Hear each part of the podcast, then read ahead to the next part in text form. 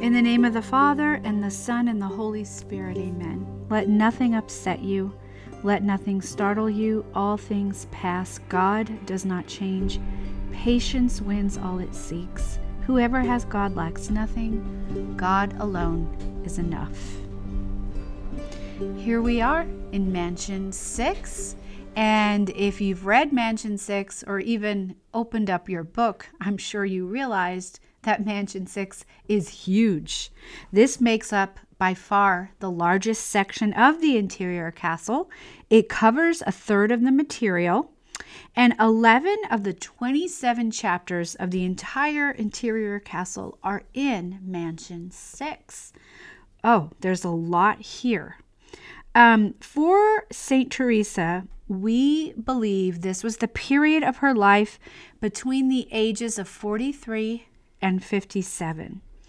Um, this is the part of the book uh, that she actually calls a treatise because all of a sudden, if, if you pay attention to the rhythm of the, of the whole book, you will see right now we kind of have the air of a doctrinal exposition in the Teresian way of prayer we will be introduced to plenty of doctrine about the life of prayer, although it will be her own subjective experience, but she will constantly align it with doctrinal truth.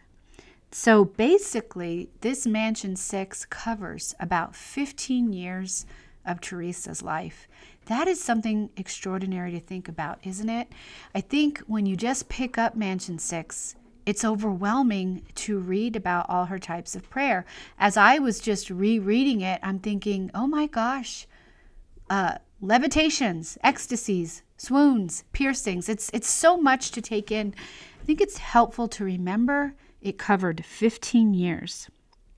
While this was going on, the theologians of Avila refused to endorse the authenticity of her mystical experiences. So I think it's always good to keep in mind that she had to fight to assert the truth of her experience. And of course, right here we are centuries later, and she's a doctor of the church. So the church has given her resounding yes to Teresa's experiences, but she had to fight to get that approved. And I think sometimes when we experience things in prayer, we can go through doubt about what actually happened. And St. Teresa would certainly understand. Um, this is the time in her life when the Lord told her that he would be, quote, a living book. A living book. Would that he would be a living book for you and I. And she also experienced the famous transpiercing of her soul, which we'll talk about. But as I said, she was viewed with suspicion. She was hounded by inquisitors. Um, she took, I would say, all the judicious language of the church and kind of turned it into almost an Augustinian confession. That's what I heard a scholar say. And I, I think it's true because she was deeply moved by Augustine's confessions. Um, so she does that. Um, she just has this deep compulsion to teach, and that's why she writes it all down for us.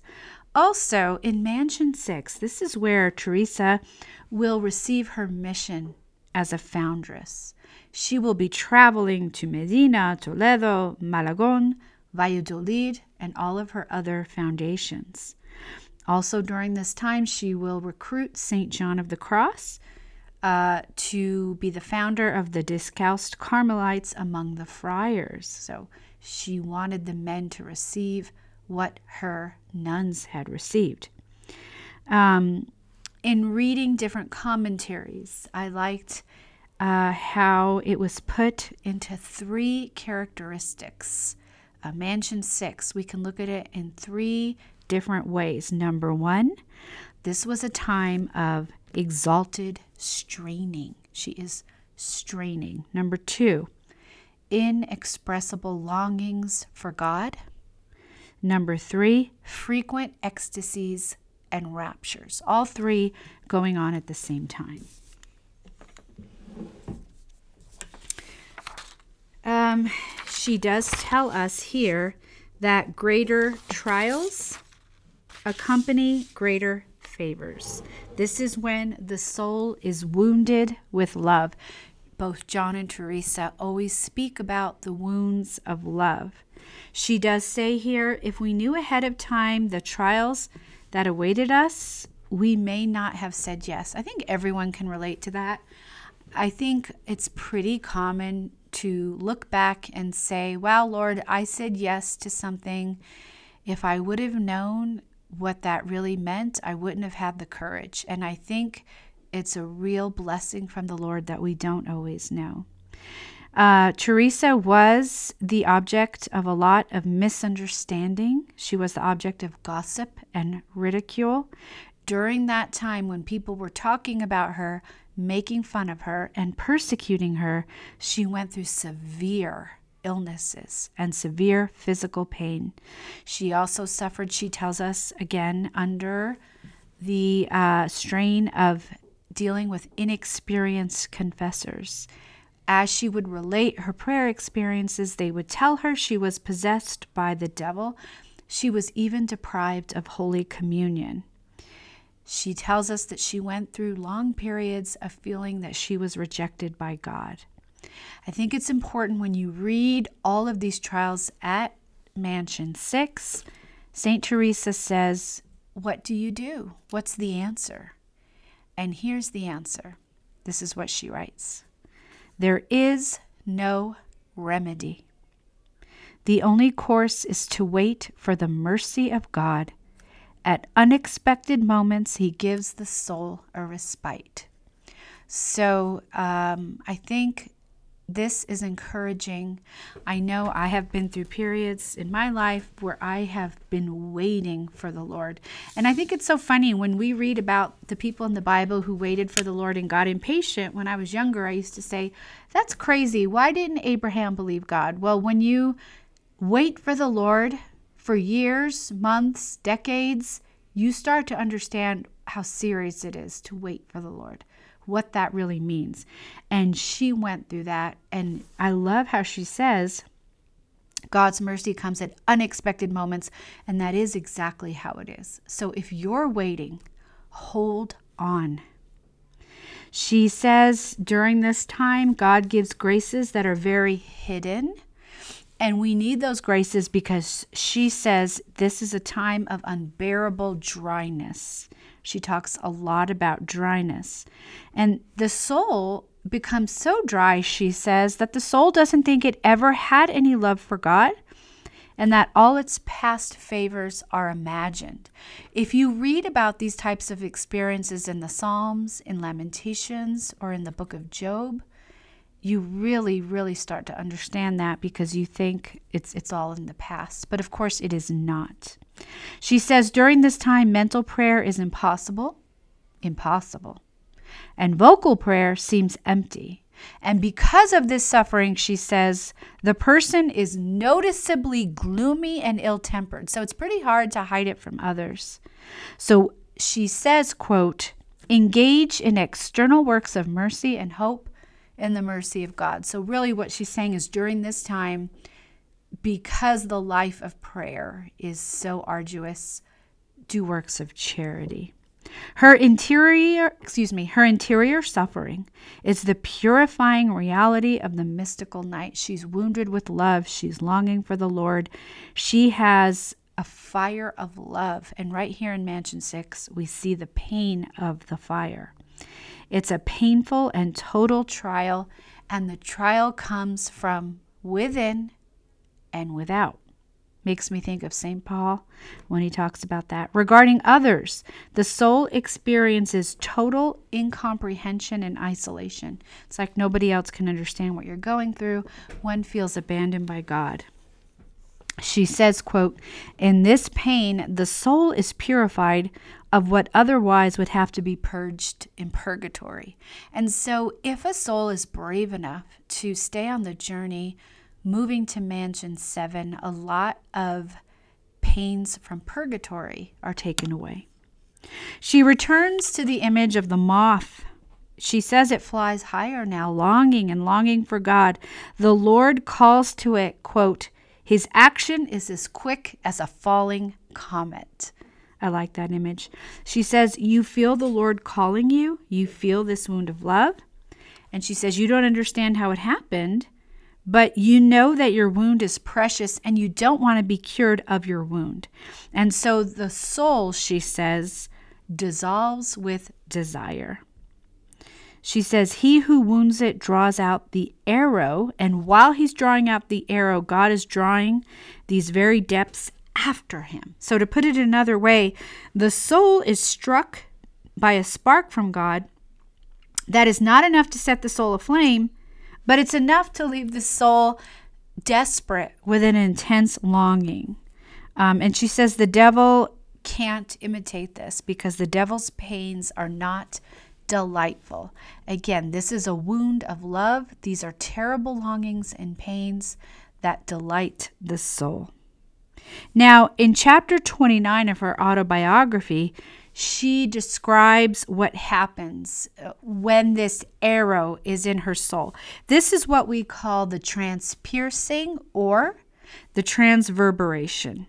There is a famous sculpture, of course, uh, I think we've talked about this, that depicts the event by Bernini at Our Lady of Victories in Rome. You can go see that sculpture in Rome. It's a controversial sculpture because some people think it looks too erotic or that it's too sensual but it does follow her own description of what happened. Um, it's a lot to take in.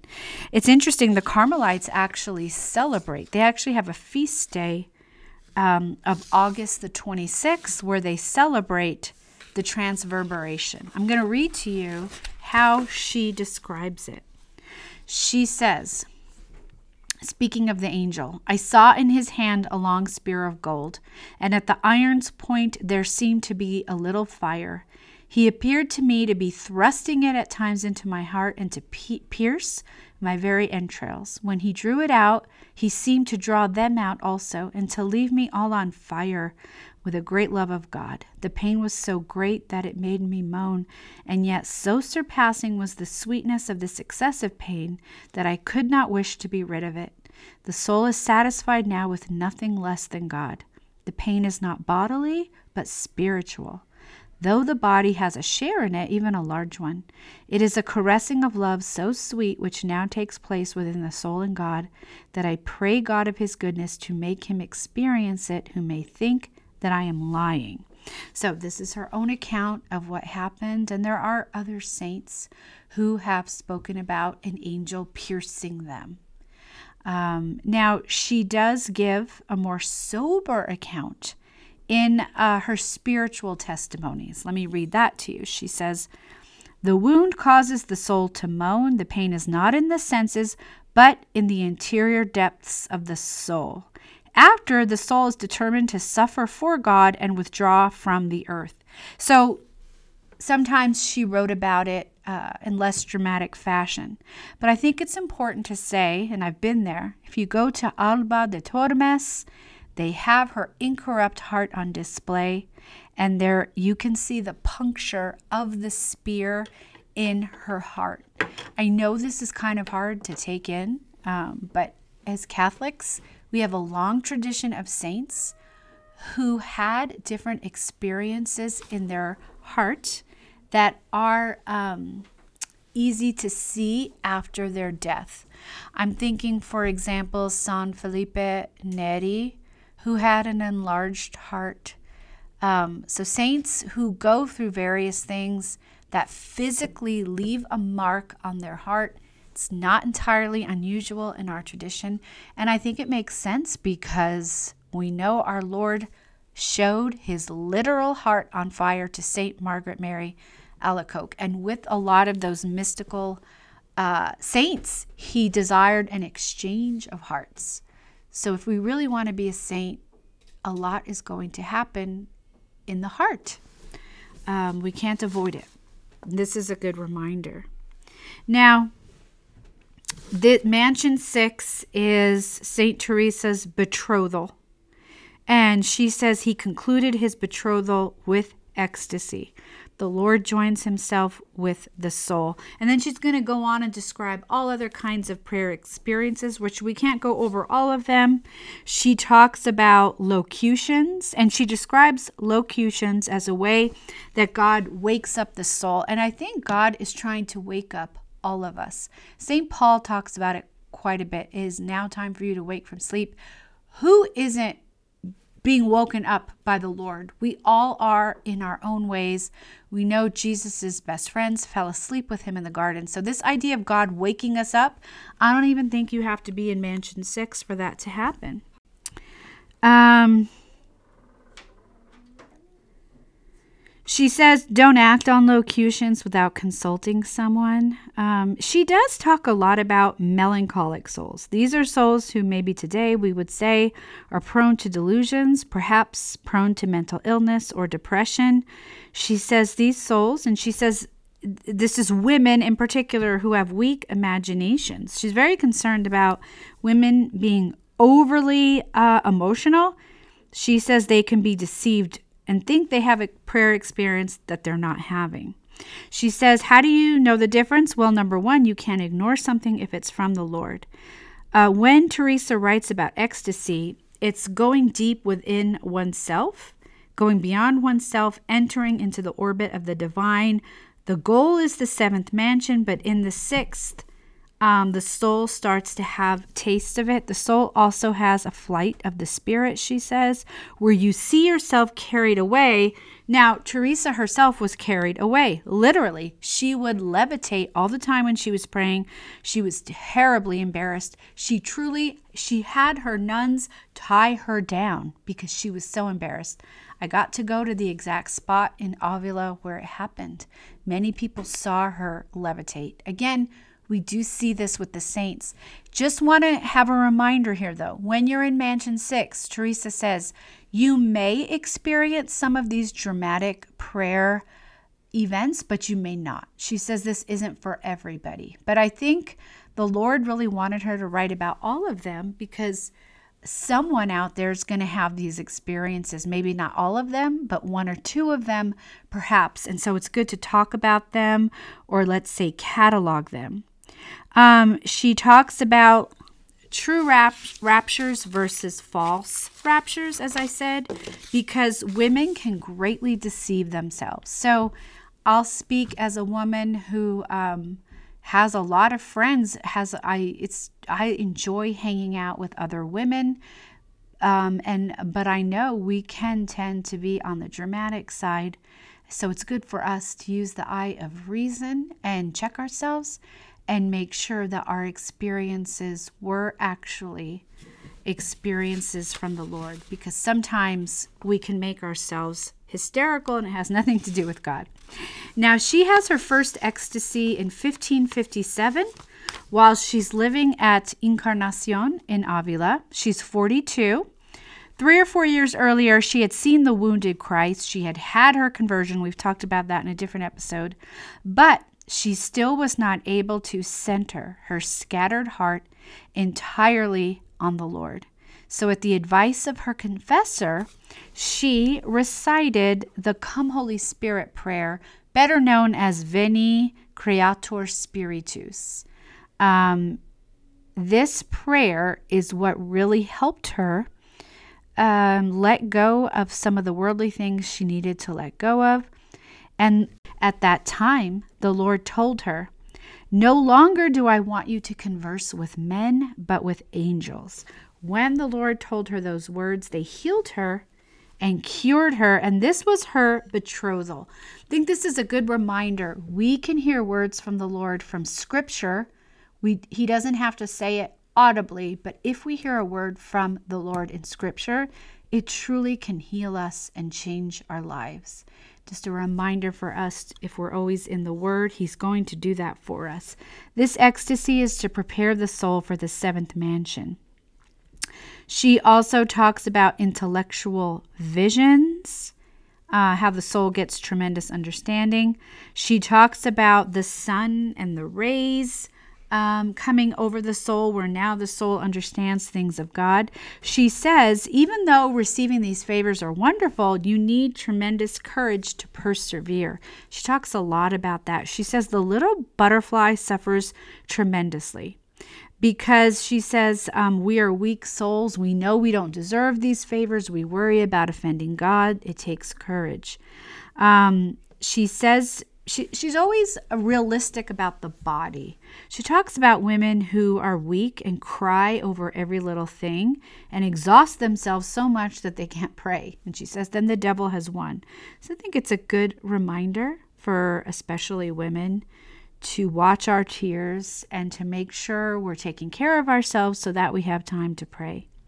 She describes her own desire to go to a faraway monastery and not ever displease the Lord, but she also wants to work in the vineyard. So she has this contradictory longing. She feels torn in two, but she says she still feels jubilation. Uh, I think this is a saint we always equate with joy, and you see the joy coming up in her writing. In chapter 7, she goes on to talk about how to keep the fire of love burning. What do you do when your prayer life is extremely uh, dry? She says the fire is dying out and someone must blow on the fire so that heat will be given given off. I think that's very interesting. She says we can't give up. Our prayer life is dry. The fire feels like it's out. She says keep looking. Don't give up. Be like the bride in the Song of Songs and keep looking for the Lord. Um, she points to the bodily parts of Jesus. She talks about his pierced hands, his manner of speaking. Um, she's concerned that people over spiritualize. She's arguing with the Neoplatonist of her generation, and she's always reminding us that we need the humanity of Christ to keep us going in our prayer. So she has really excellent advice about fixing our eyes on a point of his humanity to stay close to him. Um, I really like this book. Uh, I don't. It's three volumes. This is the concept of women from Sister Prudence Allen. This is volume three. Um, she credits St. Teresa with embracing a much more Thomistic understanding of the human person. Um, because, unlike a lot of theologians of her time, who really emphasized the separation of the soul and the body, overemphasizing the spirit, she says Teresa remembered that the ultimate goal of transcendence is to integrate the soul and the body. So Teresa does not use the language of self annihilation, but placing the will in service of relationality with all the give and take that relationality involves. Um, I like how she gives concrete advice to souls here, and I think this is good for any soul, no matter what mansion you're in, to repeat words from Scripture. You can find a short little phrase from Scripture, you know, be not afraid, anything that's speaking to you, I think speaking those over and over to yourself is very effective. In the way of perfection, she talks about having God's humanity, for example, right next to you when you pray the Our Father. She, she actually wrote a whole treatise on the Our Father and how you can read that and imagine that the Lord's right next to you. It's a beautiful thing to try.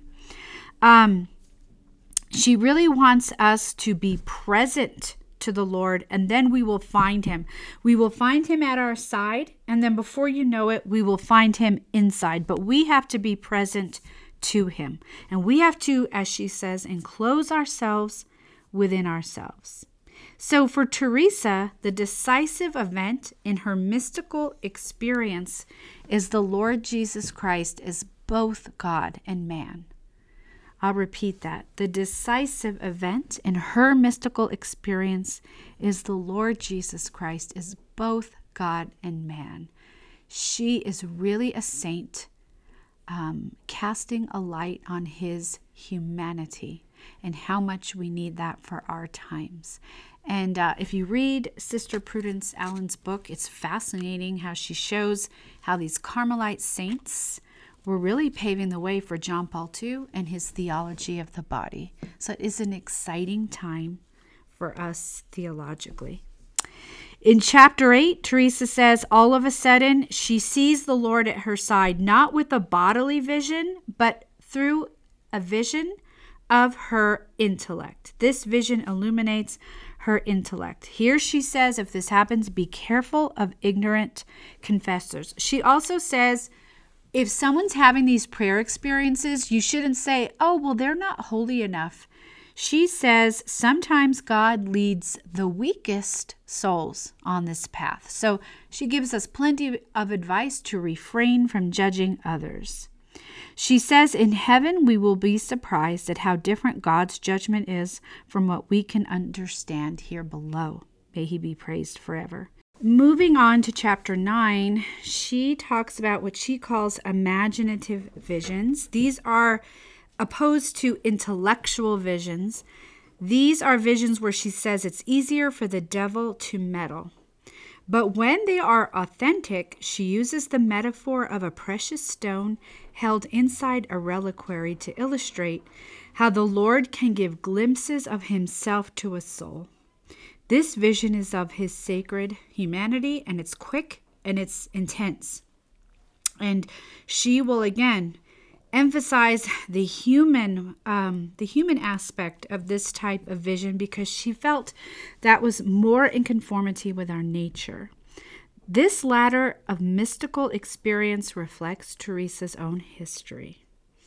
Um, she says if the vision is not of the Lord, one is left cold, not the beautiful peace that you have after, because you can start with a storm like St. Paul, who's hurled to the ground, but then have peace after. Chapter 10, as she's approaching the last dwelling places, those in the deepest center of her being, she describes it as kind of like a waiting room. The butterfly is hanging in between heaven and earth with an unquenchable thirst. Here, Teresa avoids two tendencies. She doesn't like when people overemphasize God's otherness. She also doesn't want to overemphasize how he's inside of us, like, like a pantheism. She avoids both of those and instead gives us a vision of a relationship whereby everything abides in God, who in turn encompasses everything. Like the fourth chapter of Ephesians, God is above all, through all, and in all. And that's the magnificent vision that she gives us. Now, as the soul's getting closer to mansion seven, the soul has to pass through light and fire. Light and fire. Um, and in order to do this, the soul has to have an experience of truth, God's light shining on it. And this butterfly, she says, um, you know, it's just not satisfied. It can't rest. It has great pain. It longs for the Lord so much. It goes on for so many years that it is like a smoking fire. She says this fire is painful, but it can be endured. So we have light and fire. Both of these trials well, the light isn't a trial, but it's an experience. Both of these experiences have to be passed through. She says the soul is burning up within itself a blow that it is felt from somewhere. And the, the soul doesn't understand, well, where is this blow coming from? Now, this blow, she says, is a wound. And it is a wound that happens when the soul starts to think that death will be delayed. The soul is now pierced with a fiery arrow at the thought that the soul will not meet with Christ. This is in a very deep part of the soul, and she says this sudden flash of lightning reduces to dust everything it finds in this earthly nature of ours. And she says at this time there is a danger of death. The soul experiences a strange solitude. It has such a strong thirst for the Lord alone. This is the fire that must be passed before the seventh mansion. And you know, she says during this time, it's like other people are around you, but they're kind of like shadows because the soul is suffering so much. Um, these shadows, this shadowy experience of the sixth man- mansion, is going to be transformed into light as we head into the seventh mansion. And I will see you there next time.